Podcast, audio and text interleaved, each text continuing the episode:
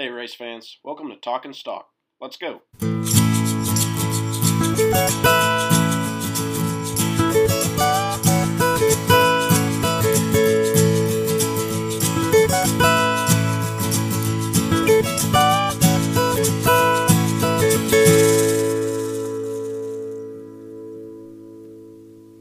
All right, everybody. Welcome back to Talking Stock. Um, good to see everybody here back for episode two. I hope you enjoyed episode one.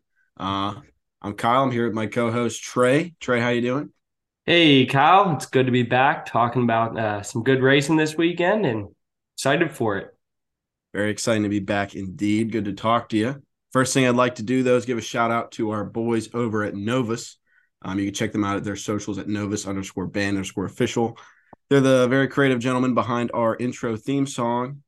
Man, they're uh, really doing a good job over there. I appreciate what they've done for us. Um, if you guys go over there and check it out, like what you hear, maybe go check out some of the new shirts. Got some great colorways.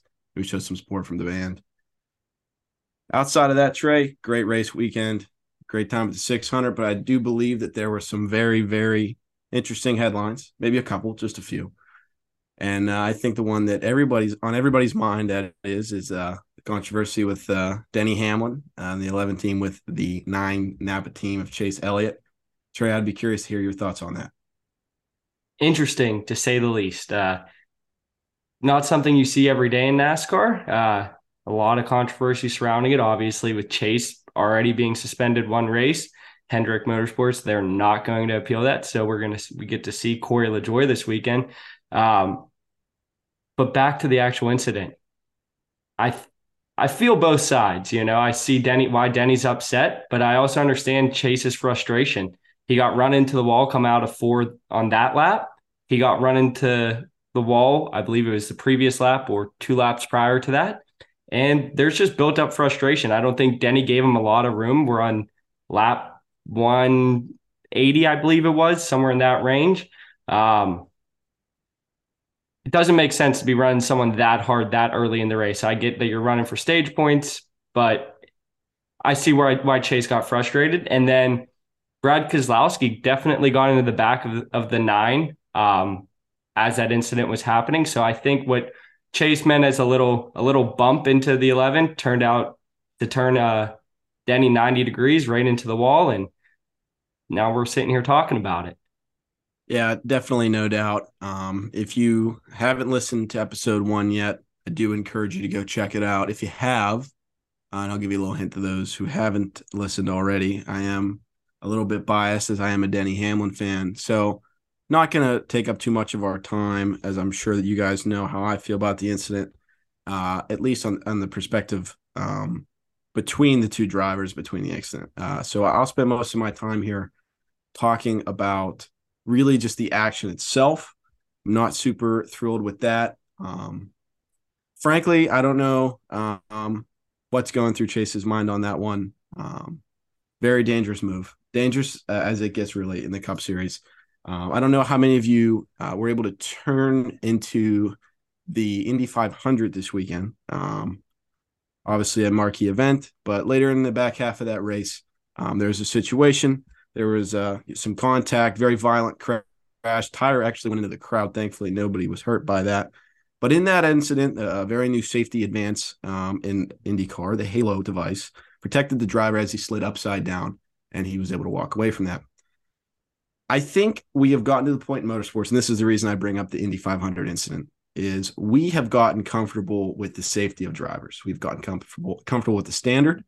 And I think with that, we've created um, a bit of numbness um, that is certainly started on the fan side. I mean, you always have the gasp factor, um, but I think we've got numb uh, as fans and as drivers to how dangerous um, some moves can be. And I don't want to, I'm not a pearl clutcher. I'm not really anti Chase Elliott. I, I, like Chase Elliott. I think he's a great driver um, and, and, he's, he's a really good, uh, really good presence in the sport. It's better when Chase Elliott is better. Um, but from the perspective of safety, it doesn't get worse than that. And we've gotten so comfortable, and these drivers have gotten comfortable with actions like that. And it's obviously not just Chase. It happened last year with Bubba Wallace, who's in his age range. There's a lack of appreciation and respect for a move of that nature. 30 years ago, a T-bone 90 degrees at that part of the track at that speed was a, de- a death sentence. It was the quickest way to put someone in the hospital or in a casket. And I am absolutely not thrilled with how that has gone. And both of these drivers, Elliott and Hamlin, have both been very vocal on how they felt that this car has been not as safe as the previous generation. So I do talk about the safety and how these guys have gotten comfortable with. Both of these guys have admitted that this car isn't even up to its standard st- stuff uh, from Gen Six. Um, so, I mean, I don't think that there was any point where Denny Hamlin was in danger. I, th- there's obviously safety measures in place, but if you watch the in car, that's about as violent as you're going to see. Um, there was obviously Preece's wreck a couple weeks ago that was also very violent, where he got in uh, into it with Chase, uh, I'm sorry, Kyle Larson. But this is just a move that, that, a right rear hook has absolutely no place in the sport. Um, I'm not a fan of it um, as an L, as a, a Hamlin fan, you know, to be getting in it with Elliott. But but frankly, if this was two crash pack drivers in the back of the field, it, I would be just as upset to see it happen because I was upset when I saw it last year at Kansas. And I hope that people have seen this now for a second time that this driver is getting parked. You will be out of race. This is this is not the safest way we can be driving. It is quite the opposite. And you know, I hope that people learn the lesson because I can guarantee you NASCAR is the least thrilled that that man's going to be sitting on the couch next weekend when they have taken a known viewership decline when he hasn't been on the racetrack already this season. So, kind of a filler race. I think that this will be enjoyable, uh, but I'm not sure this will be the best race of the year at, at, at WWT. Uh, and on top of that, they're going to put their their most popular driver on the sidelines. I'm sure NASCAR is super not thrilled. Definitely not great to have this happen to Chase, um, although it is of his own doing. Um, but that that's kind of my rant on that. I have no desire to talk on it really further because I think that it overshadowed was a fantastic, fantastic race at a mile and a half.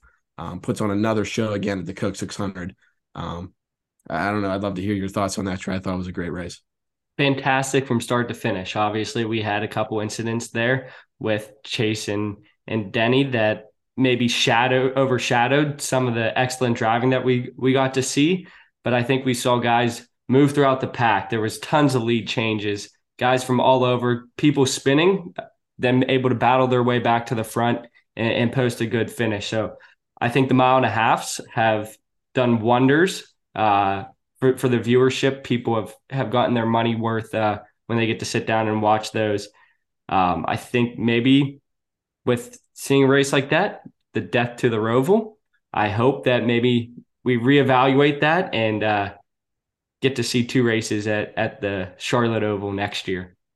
Oh, I couldn't agree with that anymore. Uh, so, and I, I, do believe that the fans agree with that. I'll reference Jeff Gluck's poll here. It was a 91.2% good race, which is good for the for the second best race of the year, and it is only slightly ahead, I believe, of last year's race, which was also in the 90s. So, I think that the Charlotte Oval is back. The 600 is certainly back. That was such a phenomenal race.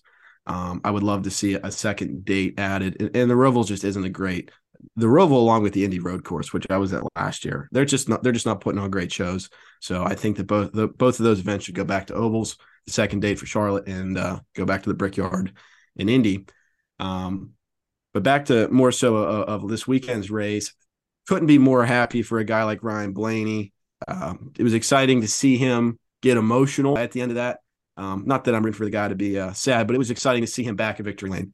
Um, he's a good good driver. He's a good representation of the sport. Really like Ryan. Uh, it was good to see him get back to the end. But you know what? there was comers and goers all day. Uh, a lot of guys getting back and forth to the front.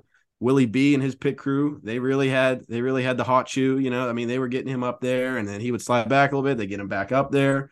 So really a big fan of how this race played out. Couldn't be happier for Ryan Blaney.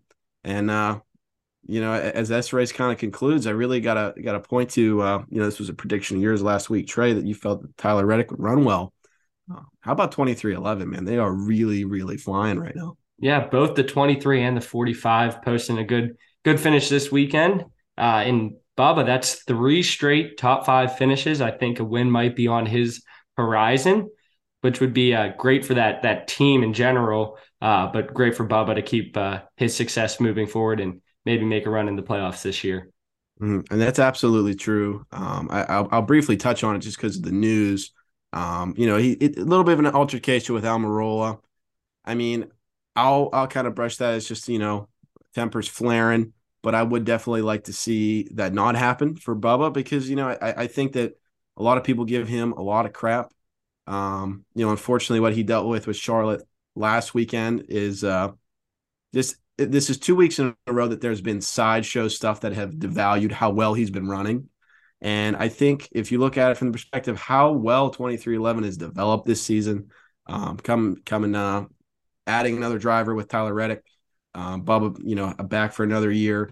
They're really developing. They got a good core of young drivers, and they're showing great speed. And you know, this isn't just something that's a little flash in the pan. I expect them to be a factor coming up this week at Worldwide Technology Raceway as well. So I think we already touched on no Chase Elliott, but I think that some significant talking time deserves to be given to Corey LaJoie. I'm very excited to see him in some top tier equipment. How about yourself, Trey?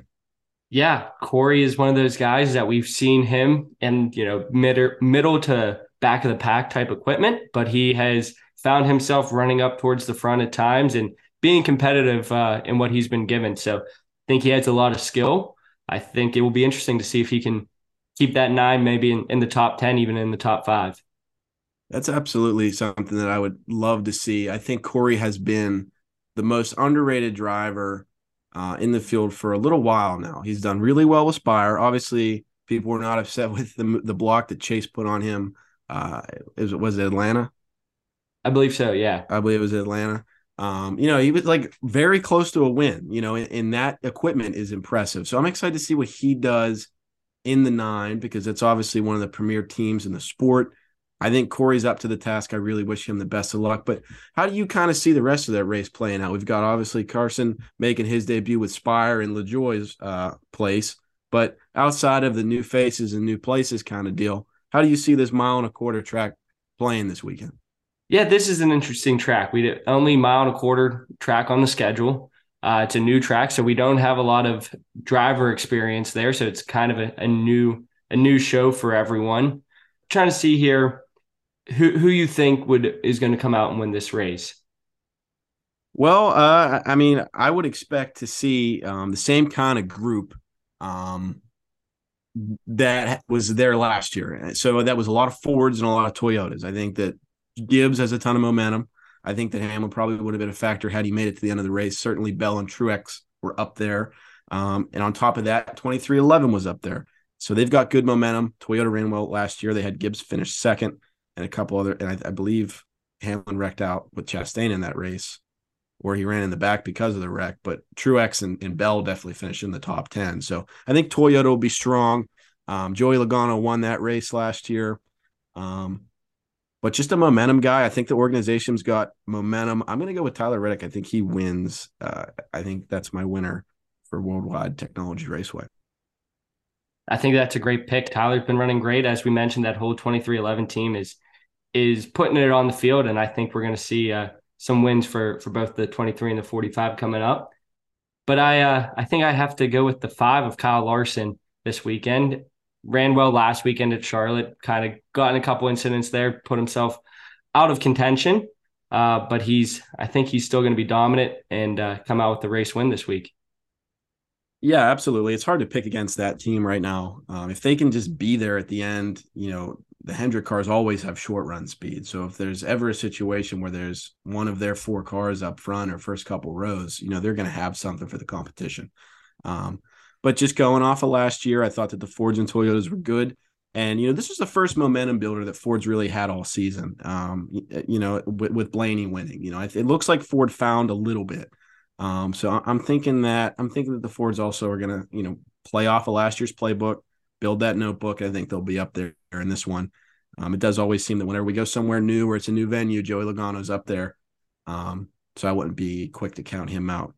Um, as we kind of move into the other news of this week, moving, uh, you know, outside of just this race preview, um, this was kind of breaking news today, just a few hours before we rec- uh, recorded this. The largest penalty in the next gen era. So an L3 level penalty was issued to the Stewart Haas 14 team for not only modification, but counterfeiting parts. Um, to me, this is just a sign that while they've got a car in the top five of points, I think it's more about the fact they got a Hall of Fame driver and probably the best crew chief on the box with the four team. I think Stewart Haas might be in trouble. What say you, Trey? they are absolutely in trouble. If you're going to go through these lengths to modify your car and still finish in the 20s, I think that there's uh, some serious, serious down days ahead for for Stewart Haas, Haas Racing. I'm not saying that they can't turn it around. I think that some of those guys have the ability to run well and turn this around, but they're struggling right now. Um, massive penalty. That is that is wild to see. We don't typically see something that truly will impact uh, guys' seasons, but even if Chase Briscoe goes out and gets a win now, he's gonna struggle in the playoffs uh, with that minus 25 in the in the playoff points.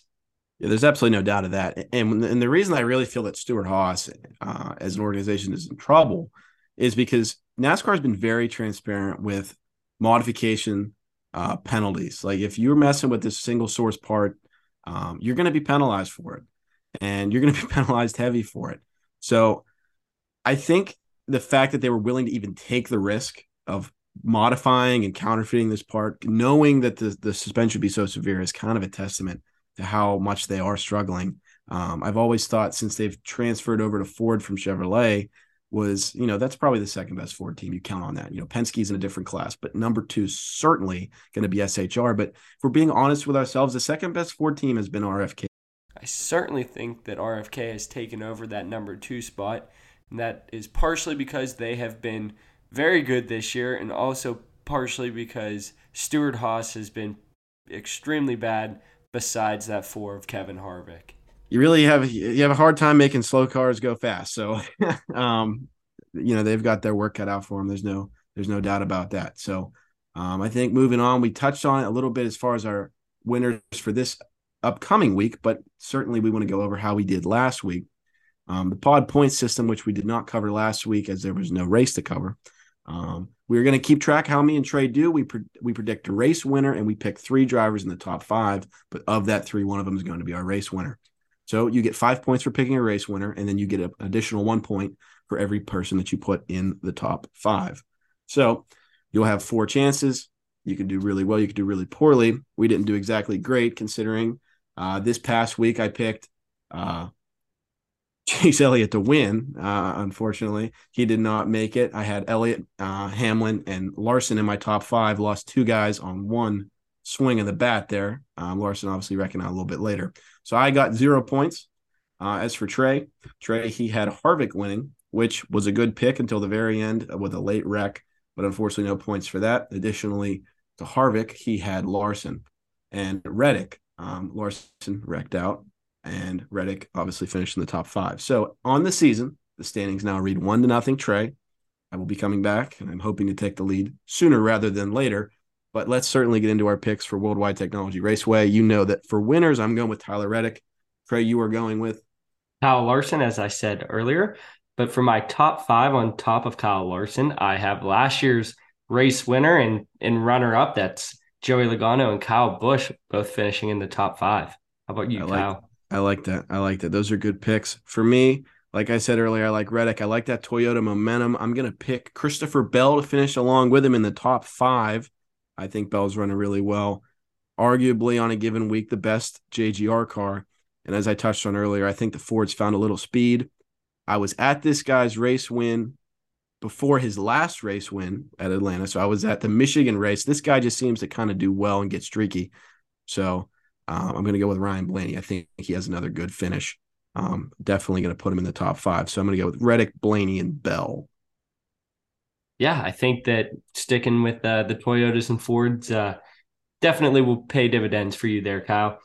Uh, speaking of Fords, my long shot this weekend is Chris Buescher in the 17 at plus 4,000. I think he ran well this week. Once again, like some other guys, got caught up in some incidents.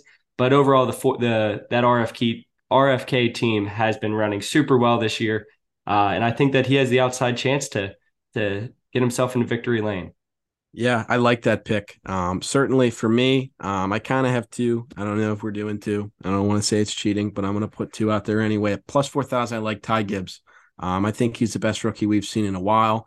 Um, that 54 car has been pretty pretty good this season, um, and with how good the Toyotas have been, I like that at plus 4,000. On a little bit more of a long shot at plus 6,500, I like Austin Cindric. Like I said, um, the Fords are pretty good last year. Both Blaney and Logano finished in the top five, and Cindric finished 11th. So I think if you're looking for someone with a good bit of value on a long shot, I do like Austin Cindric in that number two Ford. Um, but either way, I think it should be a good race. Um, I'm not sure it's going to be a great race. Uh, certainly a tough act to follow in Charlotte, but I do know that the fans go absolutely nuts in the Midwest. Um, it's really become the Midwest race, really, at this point without Chicagoland. So, um, good place to be. I'm excited to see everybody at the track there. It really should be a good, good time. So, I would encourage you to go. Um, but I think it's going to be a great race weekend. And uh, as we get to it, I wish I wish everyone a good rest of the week. Uh, certainly tune into the show next week. We'll cover worldwide technology racing and Sonoma. Um, outside of that, be sure to check us out on our socials. We are Talking Stock Pod. You can find us on Twitter. Um, that'll have all the links to our YouTube, to our Spotify, to our Apple Music, wherever you can listen to our um, our stuff. Be sure to comment use our hashtag talking stock and we'll get you featured on the show we have a couple dm communications we're kind of compiling that right now we want to talk about you guys on the show talk about where you're rooting from who you're rooting for why you listen to the sport or just any of your thoughts on the race we'd love to feature you we'll keep things pretty anonymous so you can keep your privacy and we'll just talk about you get you out there and really get build our fan engagement so uh, i think that'd be really great and i think it'd be a platform for you to guys to get your voice heard as well so be sure to tune in next week and enjoy. I hope you enjoyed the show. Take care.